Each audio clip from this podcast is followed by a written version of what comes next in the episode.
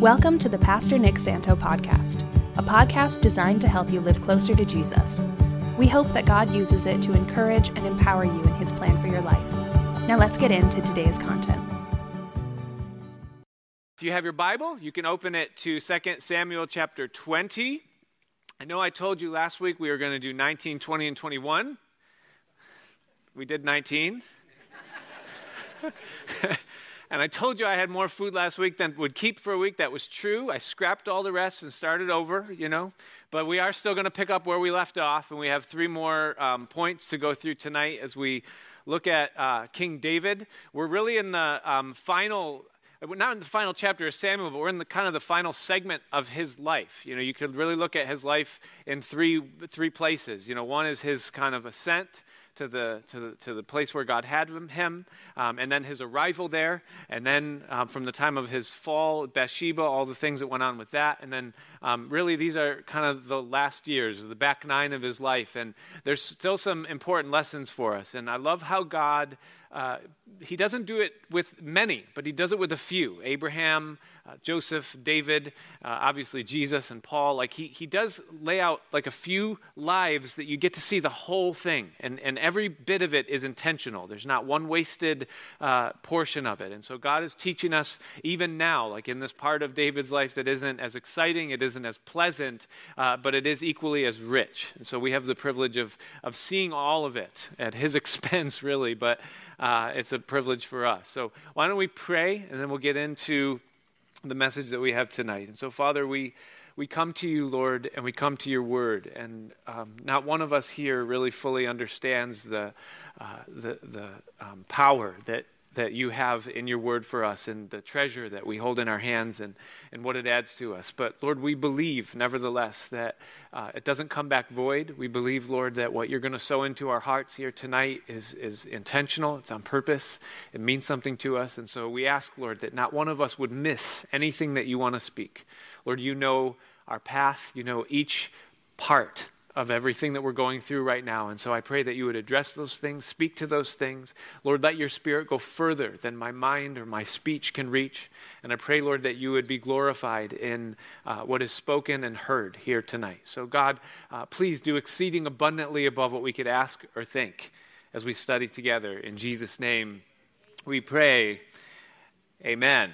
Okay, so last week I and I hate ser- I hate two-part things where you got to pick up because some some of you weren't here and you don't know what I'm talking about, you know. So we got to do a review thing. But you know, last week we I began um, our, our message uh, saying, make the statement that um, leaders are almost universally uh, acclaimed. Everybody loves a good leader. People like leaders. Parents, we want to raise leaders.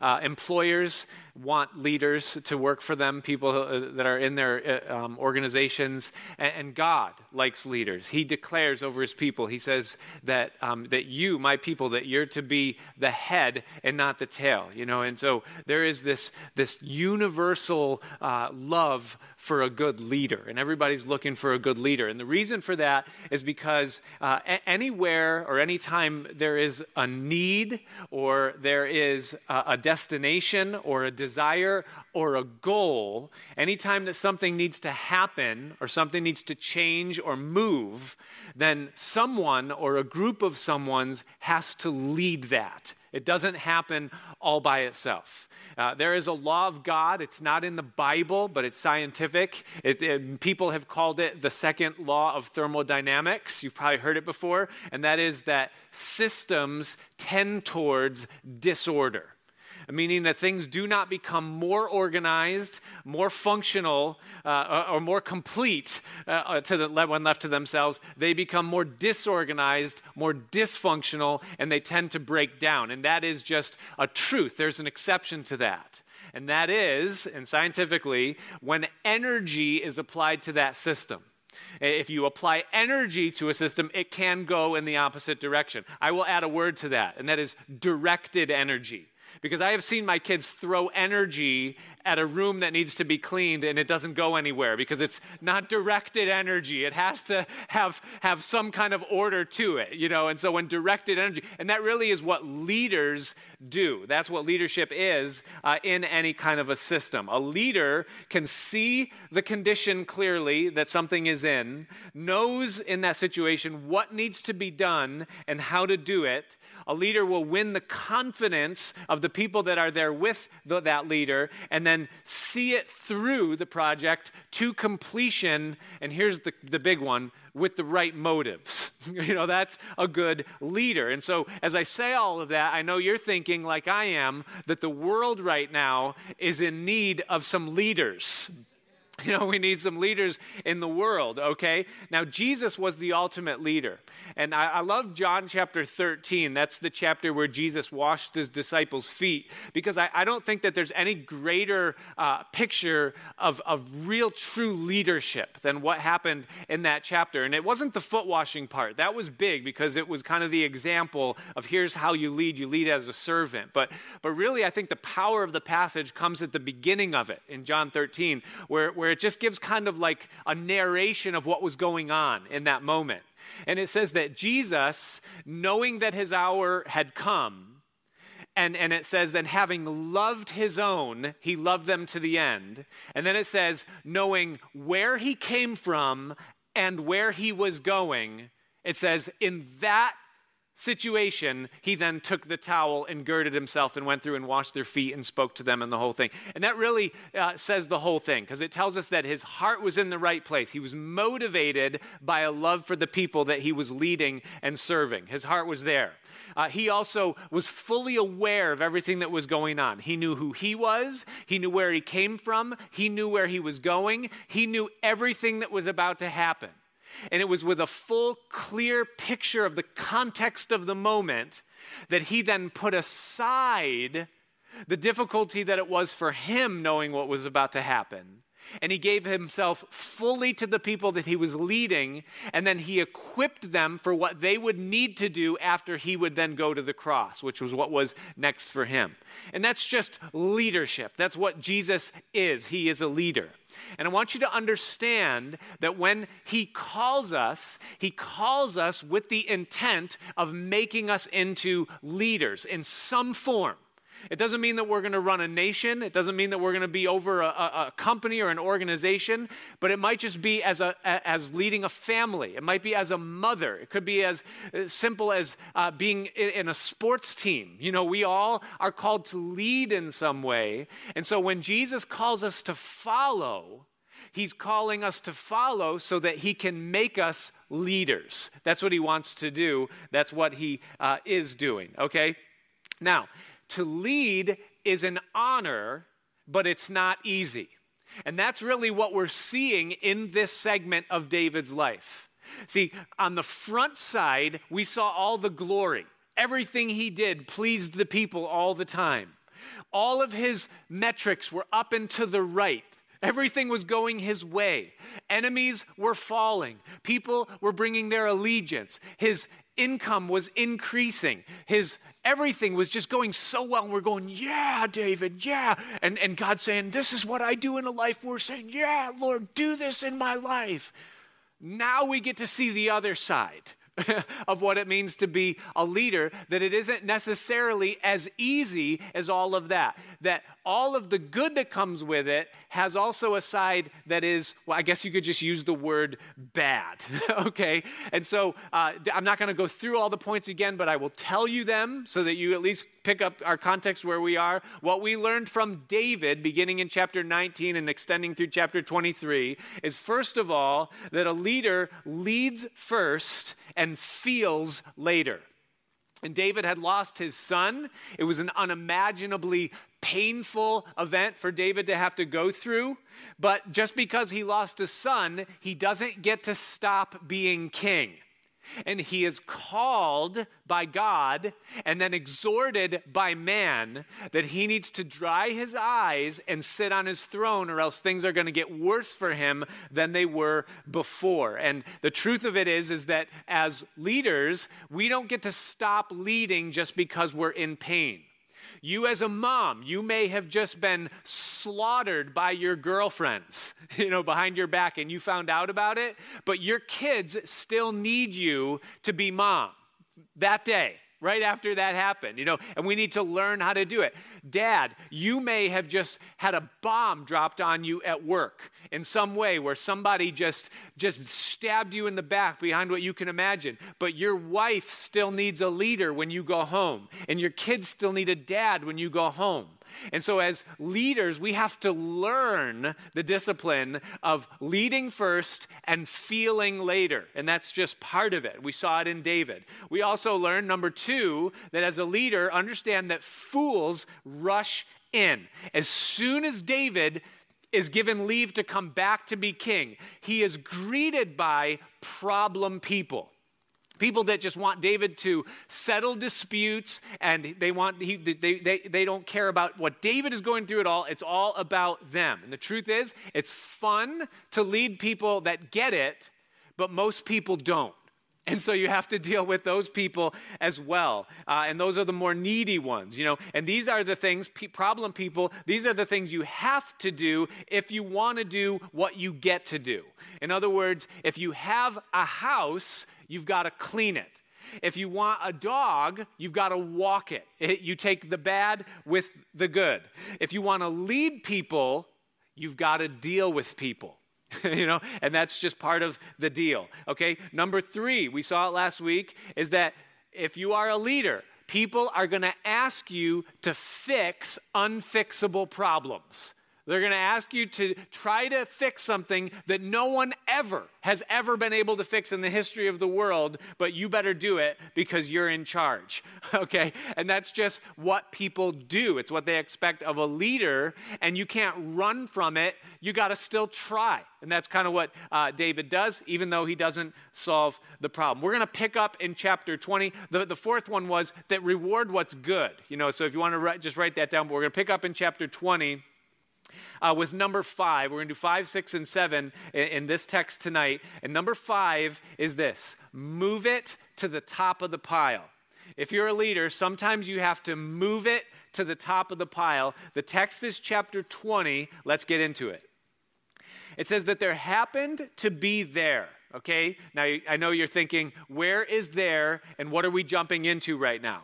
Here's the context. David is being brought back to Jerusalem now as the king for the second time. He had been exiled because of a revolt, and the revolt has been crushed, and now David is being brought back to Jerusalem as the king. However, there is a squabble amongst the people, a conflict amongst the people between the Israelites, the ten northern tribes, and Judah, which is David's tribe, over who gets the credit for bringing David back. Now, that's a stupid fight, okay? They're fighting over whose name is listed first on the program. And, and so the men of Judah, which were David's family, their name goes first. And the men of Israel, they're upset about it. And they say, there's more of us than there are of you. We've put more into this than you have. Why do you get the credit? And Judah says, we're his family, so we're bringing him back. So go home. And so they say, fine. And they leave. And so Judah brings him back, Israel leaves, and so it says that it happened, it says that there happened to be there a man of Belial, that means a son of Satan, whose name was Sheba, the son of Bichri, a Benjamite. He was from one of the ten tribes, Israel. And he blew a trumpet and said, we have no part in David, neither have we inheritance in the son of Jesse, every man to his tents, O Israel. And so this guy just stands up, he blows a trumpet, and he says, look, if they're not going to give us credit, then we're not even going to be part of his people. We'll just start our own thing. We'll go up north. We'll build our own palace. We don't need David. And so it says, every man of Israel, verse two, went up from after David and followed Sheba, the son of Bichri. Isn't it amazing how fickle people are? I mean, a minute ago, all of these people were rallying around David, praising him for the victories and the glory and the wealth that he had brought into the nation. And now because they don't get their name on the program, they're like, we're done with you. I think there's a whole lesson, another lesson in leadership here, is don't put too much confidence in uh, the praises that people give you for the good things that you do, because it doesn't, it's about that deep. Can you see the space between my fingers? It's because there is none. You know, they, they're ready now to just kill him over this thing. They're, they're done with him. And so it says that David came to his house at Jerusalem, and the king took the ten women, his concubines, whom he had left to keep the house, and he put them in ward. He kind of separated them. Uh, ward is usually a prison, but he kind of puts them into a, a secluded place. And he fed them, but he went not in unto them. So they were shut up unto the day of their death, living in widowhood. Now, these are the ten concubines that Absalom took sexual advantage of when he revolted against David. It was a sign of saying, I am in charge now. And so these women have been defiled by Absalom. And so as David comes home, he says, well, I'm no longer going to have relations with you. And so he separates them uh, in, in their widowhood. Now, then, verse four, said the king to Amasa. And again, Amasa is a man who has been newly appointed by David to replace Joab. Joab had been the general since the very beginning. David is fed up with Joab, and so David gives Joab's job to this man named Amasa, and he is a rookie. He is newly appointed into this position, and this is his first assignment and an opportunity that he has now to secure his place as David's general. The king said to Amasa, assemble me the men of Judah within three days, and be thou here present. He says, you have three days to gather together all of the fighting men of Judah. David has it in mind that something has to be done about Sheba and what has gone on uh, with the Israelites. And so I need to understand where I'm at militarily. And so it says, verse five, Amasa went to assemble the men of Judah, but he tarried. And the idea is that he waited. The idea is that he procrastinated. The idea is that he didn't get right on what David asked him to get right on. He didn't do it right away. He tarried longer than the set time which he had appointed him. So David, being gentle but very serious about what he asked for and what needs to be done, David said to Abishai. Now, Abishai is Joab's brother. So he knows the family. Abishai's been with David from the beginning. He doesn't ask Joab. He asks Abishai. He says, now shall Sheba, the son of Bichri, do us more harm than did Absalom.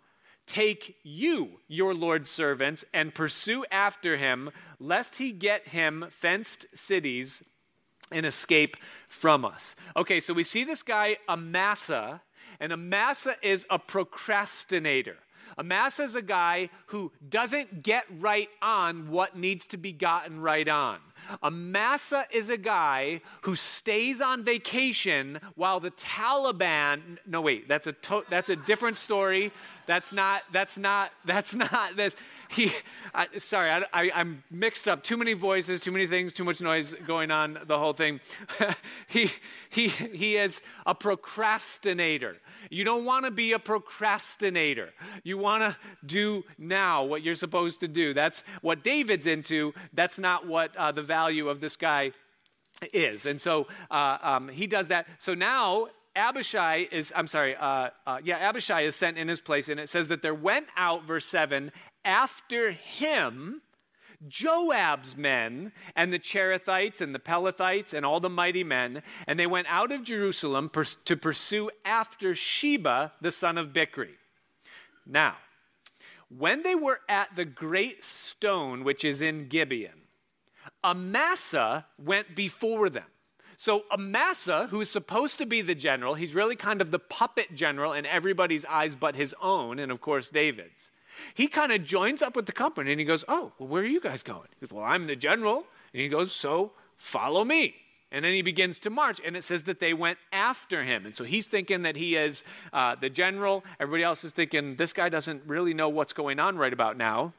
And he really doesn't. And so it says that he went before them, and Joab's garment that he had put on. So Joab is there. And you guys know Joab. Is Joab a good guy? No. Not so much. Joab's garment that he had put on was girded unto him, and he put upon it a girdle with a sword fastened upon his loins in the sheath thereof, and as he went forth, it fell out. So he kind of like has a, a, a dagger in his sleeve, and he does one of these things. He goes,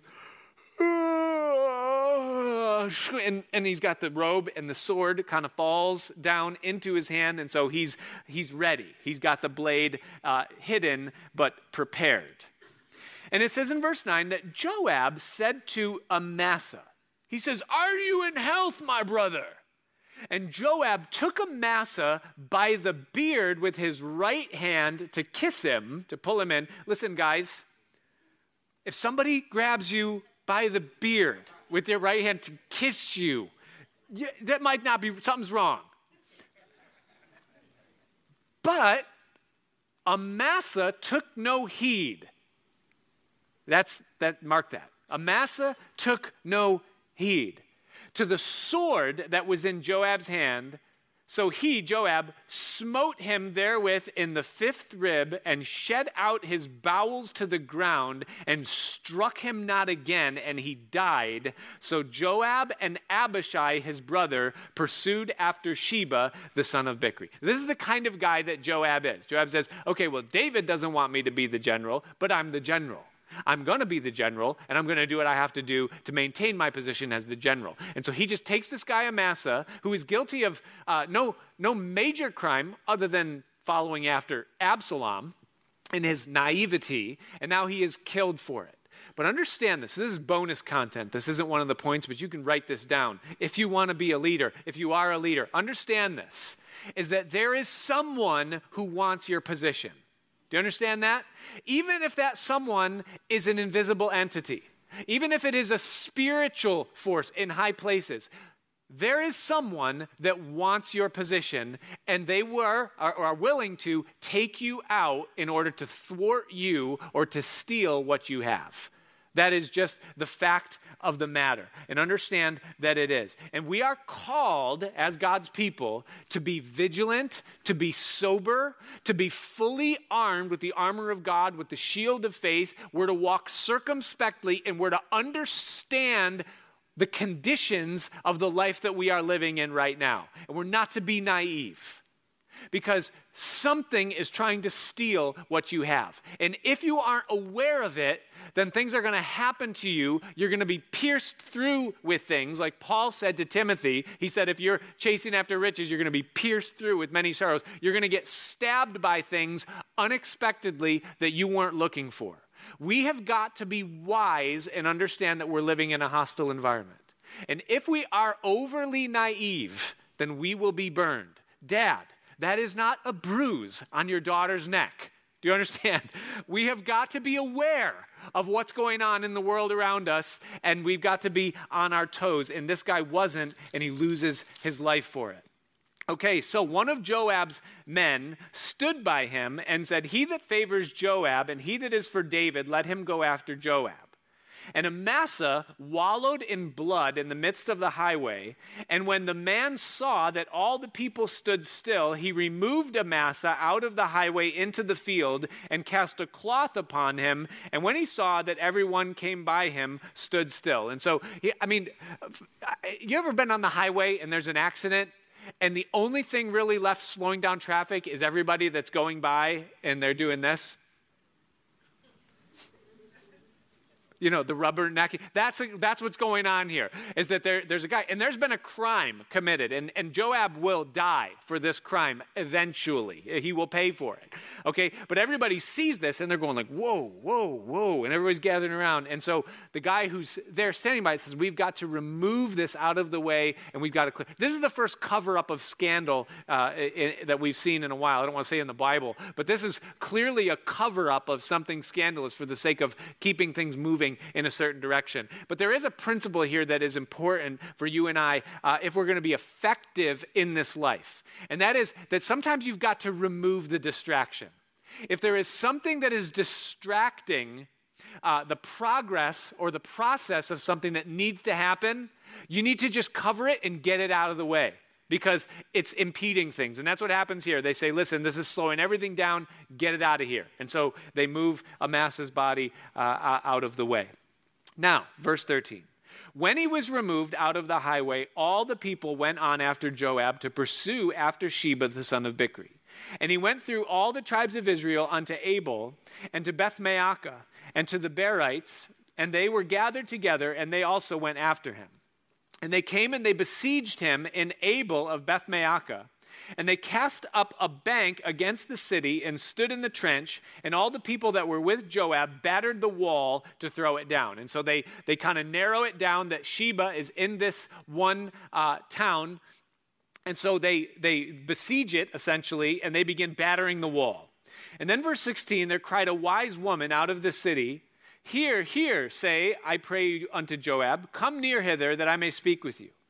And when he was come near unto her, the woman said, "Are you Joab?" And he answered, "I am he." Then she said unto him, "Hear the words of your handmaid." And he answered, "I do hear." Then she spoke, saying, "They were wont to speak in old times, saying, They shall surely ask counsel at Abel. So they ended the matter. I am one of them that are peaceable and faithful in Israel, and you seek to destroy a city and a mother in Israel. Why will you swallow up the inheritance of the Lord?" Saying, listen, this city has roots. It's a landmark. We serve a purpose, and you're going to knock down our city. Why? And so Joab answered, verse twenty, and he said, "Far be it, far be it from me that I should swallow up or destroy. The matter is not so. But a man of Mount Ephraim, Sheba, the son of Bichri by name, has lifted up his hand against the king, even against David. Deliver him only, and I will depart from the city." And the woman said unto Joab, "Behold, his head shall be thrown to thee over the wall." Another bonus one for you uh, leaders. Just get a woman to do it. Okay? They just know how to solve the problem quickly. And so the woman went unto all the people in her wisdom, and they cut off the head of Sheba, the son of Bichri. This is a very violent chapter. Did you realize what you were getting into tonight? You're like, this is the Bible? Like, is this, is the whole thing filled, filled of this? You know, it's life. And it says that she cast it out to Joab, and he blew a trumpet, and they retired from the city, every man to his tent. And Joab returned to Jerusalem unto the king. Okay, now sum up, verse twenty-three. Joab was over all the host of Israel. And Benaiah, oh, he got his job back, didn't he? And Benaiah, the son of Jehoiada, was over the Cherethites and over the Pelethites, that's clerical staff. And Adoram was over the tribute, that's the I R S. And Jehoshaphat, it is, that's just what it was. They were, the tribute was the taxing. And Jehoshaphat, the son of Ahilud, was the recorder. So he's the county clerk. And Sheva was the scribe, and Zadok and Abiathar were the priests. So you have a teacher and you have the priest. So he wants his spiritual house in order. And it says that Ira, also the Jairite, was the chief ruler around David. And so one of David's chiefs of staff now is this man Jair. And so it's the reordering, really, of David's administration now that he's back from uh, exile. Okay, so you say, what does that have to do with moving it to the top of the pile? Everything. Here's why. Because David at this moment has a very long to-do list. He's coming back, and he knows that the whole kingdom has been turned upside down. And he has to set a lot of things right. He's got to deal with the concubines. He's got to organize the military. He's got to reorganize the government office structure. He needs to reform the tax code. He needs to fill clerical staff positions. He needs to make sure the spiritual house is in order. And he needs to appoint new chiefs of staff. Now, I think that's a little bit more involved than what's on most of our to-do lists right now. There's a lot going on.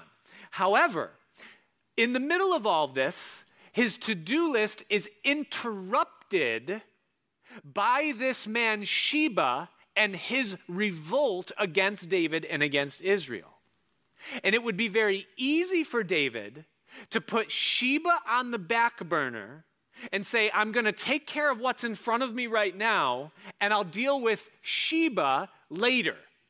But David realizes, because he's a good leader, is that this mustard seed of a small problem now is going to turn into something uncontrollably bad later on if I don't put everything else on hold and move this to the top of the pile. This has to be dealt with now, okay? Now, we can all relate to this in some regard because no matter what you do or where you are, probably in any part of your life, you are going to be interrupted with issues that you don't want to deal with at any given time.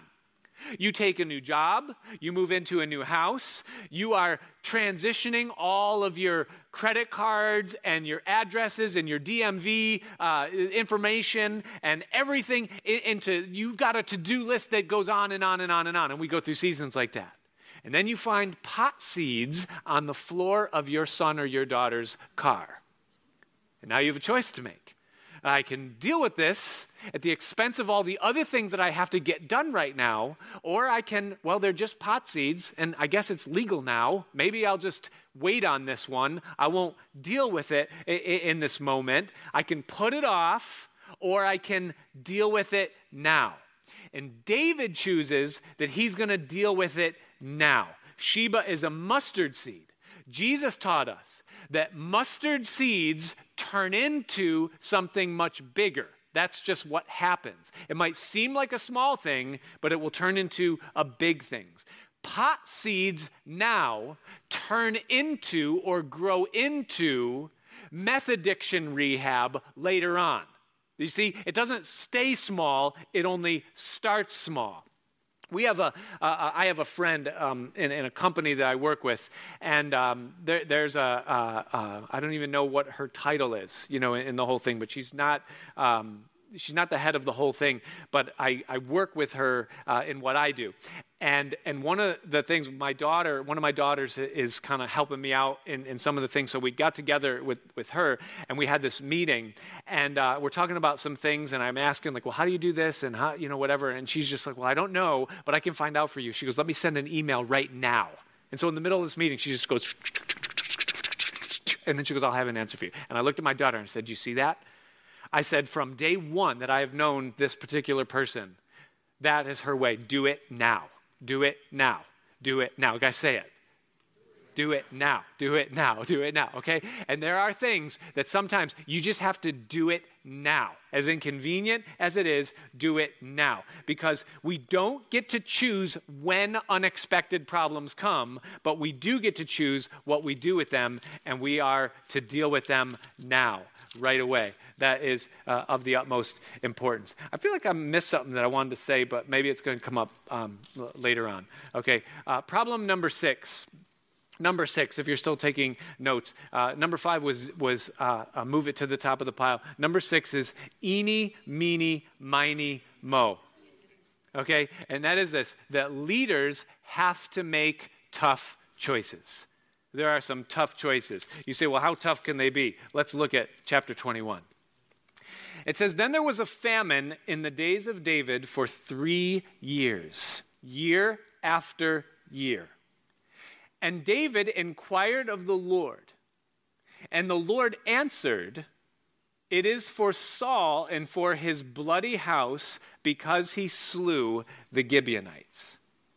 And the king called the Gibeonites and said unto them, now, parentheses to explain, the Gibeonites were not of the children of Israel, but of the remnant of the Amorites, and the children of Israel had sworn unto them, and Saul sought to slay them in his zeal to the children of Israel and to Judah. Okay, so here's what's going on, uh, just in case none of that made sense to you at all, is that David is back, he set everything up, things begin to move forward again, and all of a sudden, the economy hits a recession, and it's bad. And in those days, in an agrarian society, if there was no rain, there was recession. That's just how it works. And so there was a famine, there was no water, there was no food, means that there was no money, and people were feeling it. Everybody was stressed, hungry, discontent, and it happened for three years in a row. And so David, as the leader, all eyes are on him. What's the problem here? You've got to fix this. Go back to number four, reference that, you know, fix this problem that is not your fault. And so David does what only he can do, and he goes to the Lord. And he says, God, what is going on here? Three years of famine. You promised to bless your inheritance. Why is this going on? And God swiftly answers David, and he says, there's a problem in, in the kingdom, David. It's because of the Gibeonites. Okay, back in the days of Joshua, hundreds of years before David comes into power, the Gibeonites were Amorites. They were not Israelites, and they were living in the land. And God had told Joshua, go in and you get everyone out. And the Gibeonites were smart, and they saw what was going on. They're watching all these little miniature towns and villages and, and, and uh, people groups fall. And so the Gibeonites said, we got to protect ourselves. And so they put on this ploy where they, they, they made themselves look like they were wayfaring travelers from hundreds of miles away, even though they were only like down the block. And they brought stale bread and worn out shoes, and they came all dirty and famished to Joshua, and they said, we heard about your God, and we heard what you're called to do, and we're afraid of you, and we fear your God, and we don't want to fight, and so we just want to make a covenant of peace. And, and Joshua said, well, where are you from? And they said, oh, we're from far, like far. You can't even throw a rock that far. We're so far, far away. And, and he, he looks at their shoes, he looks at their bread, he looks at their faces, but he doesn't pray, and he says, all right, we'll sign a peace treaty with you. We'll let you live. Not going to matter. They're not from here. Then the next day, after signing the peace treaty, he finds out they live next door. They're right there. And so he comes over, and he's like, wait. And they're like, ha ha, you signed a contract. You've got to let us live. And Joshua goes, God? And God says, yeah, you signed a contract. That's your oath. That's your word. You keep your word. And so Joshua said, okay, I'll let you live, but you're going to be servants to our temple and to our God. You're going to learn the ways of our God. You're going to be close to the ways of our God. We're not going to let you be an influence for evil in our culture. If you want to live, and you're going to live because we contracted with you, then we're going to make you know our God. And that's what happened. The Gibeonites never gave Israel a problem ever. However, Saul needed to show productivity, and he was not a productive person. And so he thought, well, how can I score points with this people that are looking at me saying, Saul, you need to do something because you're useless. And so Saul said, I know, I'll kill Amorites. And so he goes to the Gibeonites and he kills a bunch of them, even though they had been in contract with God that they were not to be killed. And so time goes by, and now God hears the grief of the Gibeonites, and God says, okay, they signed an oath, they signed a contract, they didn't keep their side of the deal, and so God says, I'm going to withhold rain until this is set right. We have a God who sets things right. He wants things right. And so David says, God, what's going on? God says, this is because of the Gibeonites, fix it. So, it says, verse three, wherefore David said to the Gibeonites, what shall I do for you? And wherewith shall I make the atonement that you may bless the inheritance of the Lord? What will satisfy you guys in making this thing right? And the Gibeonites said unto him, we will have no silver nor gold from Saul. We don't want reparations. We don't want you to pay us money for the damage that was done to us as a people. He also says, neither for us shall you kill any man in Israel. We don't want revenge either. We don't rep- want reparations. We don't want revenge. So we're not just going to have you kill some of you, uh, your people generically for us. And so he said, well, what do you, what what shall you say that I will do for you? There's got to be uh, something in this thing that, that we can do. And so it says that they answered the king. Verse five. The man that consumed us, Saul, it's his fault, and that devised against us that we should be destroyed from remaining in any of the coasts of Israel, let seven men of his sons, his descendants, be delivered unto us, and we will hang them up unto the Lord in Gibeah of Saul, whom the Lord did choose. And the king said, I will give them. They said, we don't want reparations and we don't want revenge. What we want is justice. And in our minds, this is the best way that we will uh, feel justified in the thing. If seven, we can't do anything to Saul because he's dead, but give us seven of his sons and we'll be satisfied uh, with that. You taught us eye for an eye. You taught us hand for a hand. That's the law of your God. And so just give us seven of his descendants and we'll be satisfied. And so the king said, I will give them. Wow. Talk about tough choices. David has tough choices here. He's got two really, really tough choices to make right now as the leader of Israel. Choice number one is this: famine, death, and disease for the entire nation, and God is grieved with them because of the Gibeonites, or I have to choose seven men that are going to die. That's choice number one. That's tough, right? Like, ah, maybe we'll just ride out the famine. It can't not rain forever, you know? Like, I don't want to choose. I can't do this, you know, the whole thing. He's got to make the choice to do it. That's choice number one. And then choice number two, infinitely harder, is who do I pick? Right? How do you go to the descendants of a dead man and say, hey, I'm the king, and I come in the name of the king and in the name of the Lord, and I got, I just have terrible news for you today, is that seven of you all have to die. You know, and, and it's on me to choose which one. Any volunteers before we get into this, you know, before we start drawing straws? Any of you just really, really depressed? I mean, how do you make that decision, right? How do you choose? Like, the company is going under and seven people have to get laid off and they're going to lose their livelihood. Like, how do you make that decision? Like, that's really, really hard. And you just put yourself in David's shoes for a minute. This is not an easy thing. Well, it tells us who he chose. It says in verse seven, it says that the king spared Mephibosheth, the son of Jonathan, Uh, the son of Saul, the grandson of, of, of Saul, because of the Lord's oath that was between them, between David and Jonathan, the son of Saul. And so they're out. He says, well, I made a promise to Jonathan and to his, his kids. I'm not um, giving them. But, verse eight, the king took the two sons of Rizpah, the daughter of Ahiah, whom she bare unto Saul. She was a concubine of Saul, not one of his legitimate wives, but they're descendants of Saul nevertheless. Amor, uh, Armoni and Mephibosheth, it's a different Mephibosheth. And the five sons, the other five, were the sons of Michal. Remember her? Uh, Mich- Michal, Michal, the, remember the, the, the, the daughter that was given to him and then taken back, and then she was a problem. She was a problem wife, a problem child. She was a problem person, uh, and, and she made fun. She mocked David, and David kind of put her into uh, seclusion. But there was a season that Saul kind of took her and gave her to somebody else. Remember that? Like way back when David was running, you know, he took, Saul, the king, took his daughter back from David and let her marry somebody else. She married somebody who had five kids already. They were not her kids. He had five. She became the stepmother of those five. So legally, she is the stepmother of these five kids. Therefore, legally, they are descendants of Saul. However, they are not blood descendants of Saul. It's a technicality, but it works. And this is good for David, because if David kills seven Benjamites, what does that do to him politically? It's horrible. Can you imagine being in this position? This is leadership.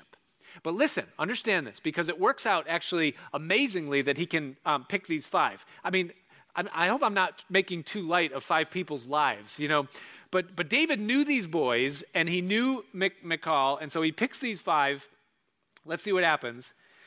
It says, the daughter of Saul, whom she brought up for Adriel, the son of Barzillai, the Meholithite, and he delivered them into the hands of the Gibeonites, and they hanged them in the hill before the Lord, and they fell all seven together and were put to death in the days of harvest, in the first days, in the beginning of the barley harvest. And so David satisfies the desire of the Gibeonites, and he's going to end the famine effectively that's upon Israel.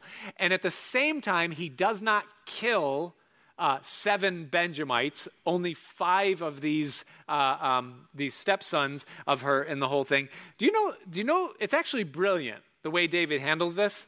And just understand this, because you are going to be at some point in a position where you have to make what seems like an impossible decision. It's a lose-lose. If I do this, I lose. If I do this, I lose. I can't win in this. If you put it before the Lord, and if you wait long enough, I tell you, in his name, There is a good way out of every situation. It doesn't matter what it is.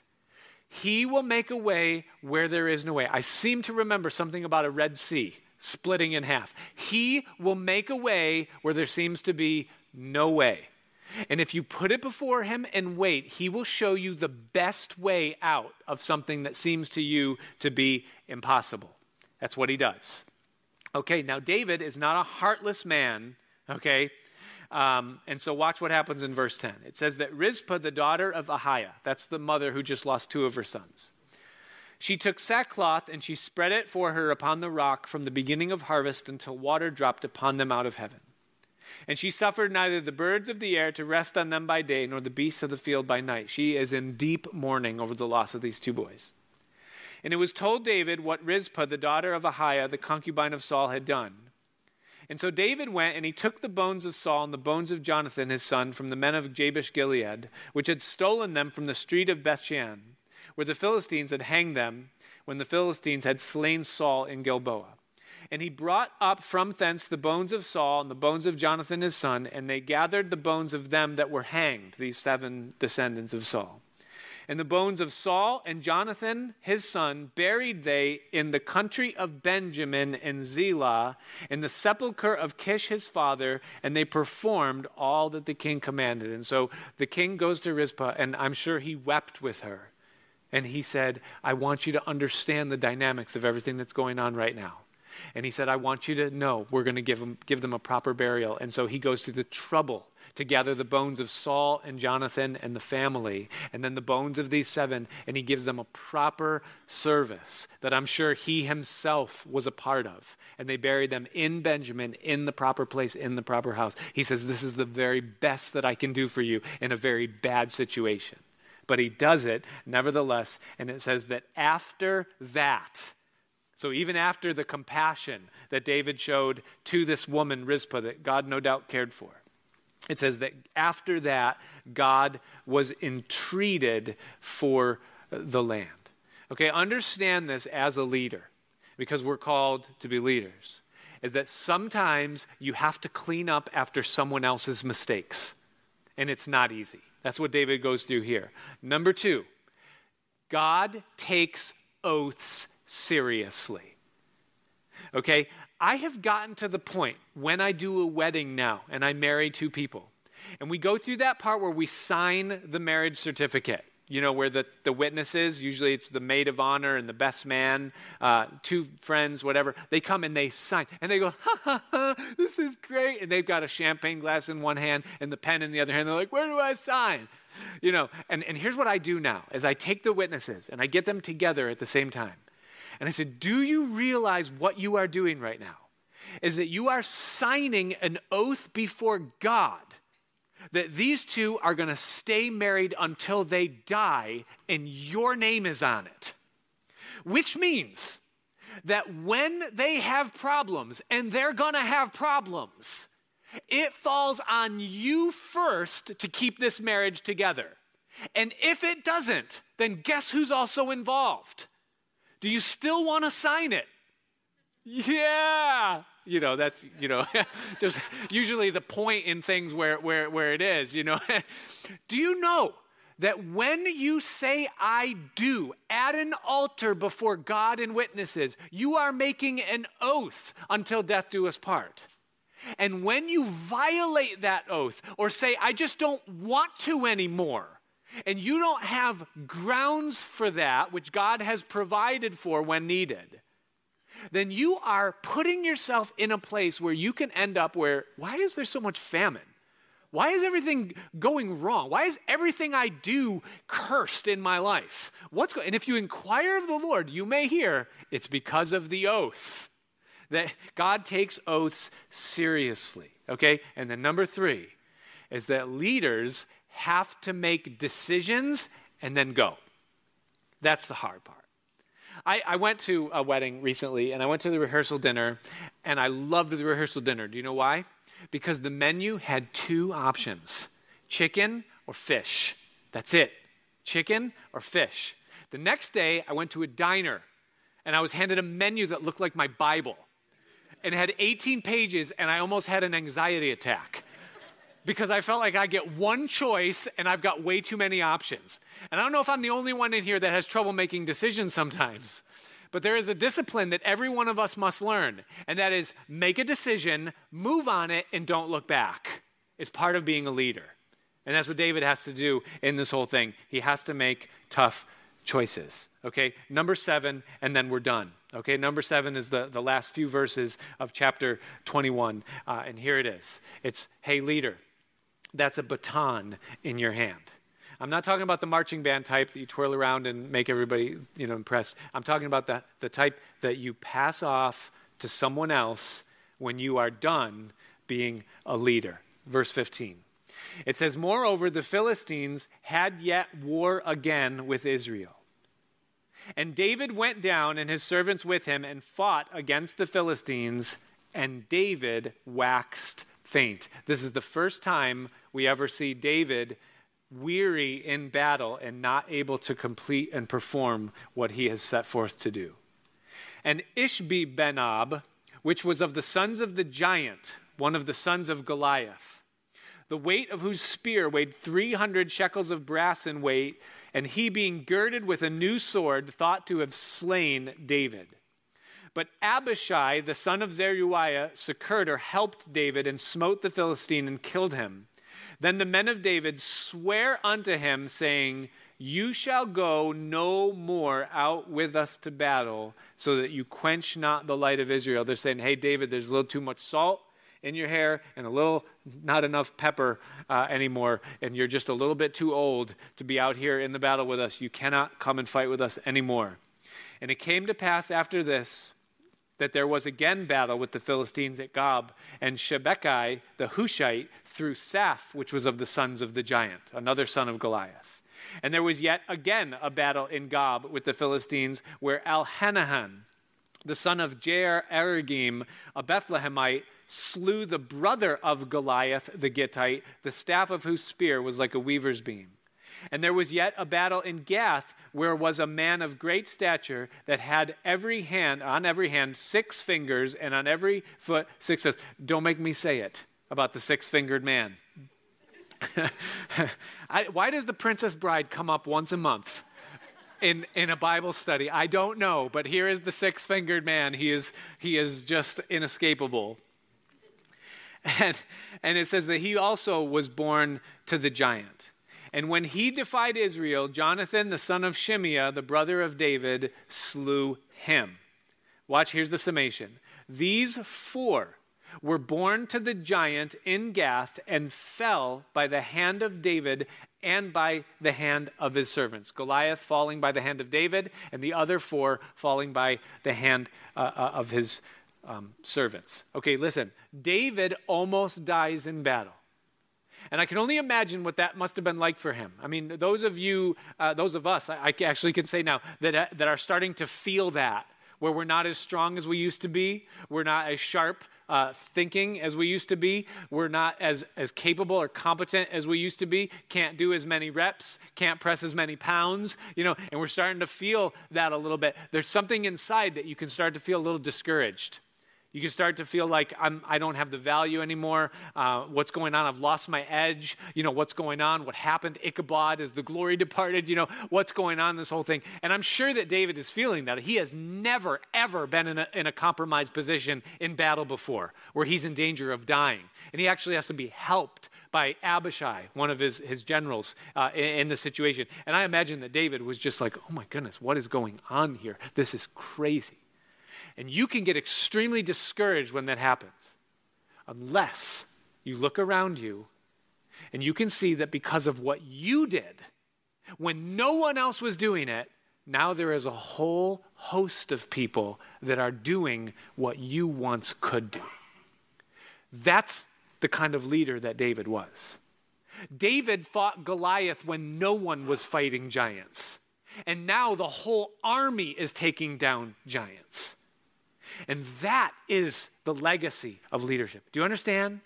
Is that we are not raising followers, we're raising leaders. We're not raising people that watch what we do and glorify us. We're raising people to be able to do more and do as much as we do so that someday we can hand the baton to them and know in ourselves that the purpose for our life was not about us. It was about something much bigger than us. It wasn't about now. My purpose, my existence was purposed way before I was born, and it will continue way beyond after I die. And I have the privilege and the part right now to become the kind of leader that God is raising me up to be so that the people in my sphere that are watching and following and living in my legacy will go as far or further than I did. That's a baton in your hand. We're finished with this study, and I just want to invite you guys to stand right now because I want to pray over you.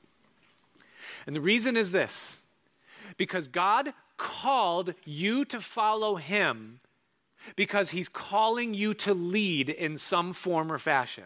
He does not call followers. He calls leaders. It doesn't mean you're a leader on the first day. It's what he makes you.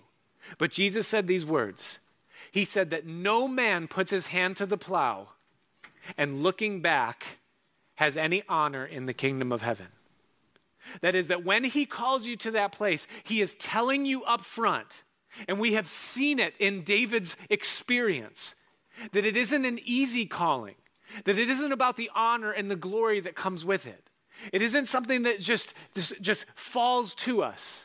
It's something that requires work and discipline and pain and purpose of heart to keep going when it's hard and when it hurts. But you're doing it for a reason, for something that's eternal, that's greater and bigger than what you are. I remember a moment where I was standing in the sound booth here on a Sunday morning in this church, and there was a guest pastor.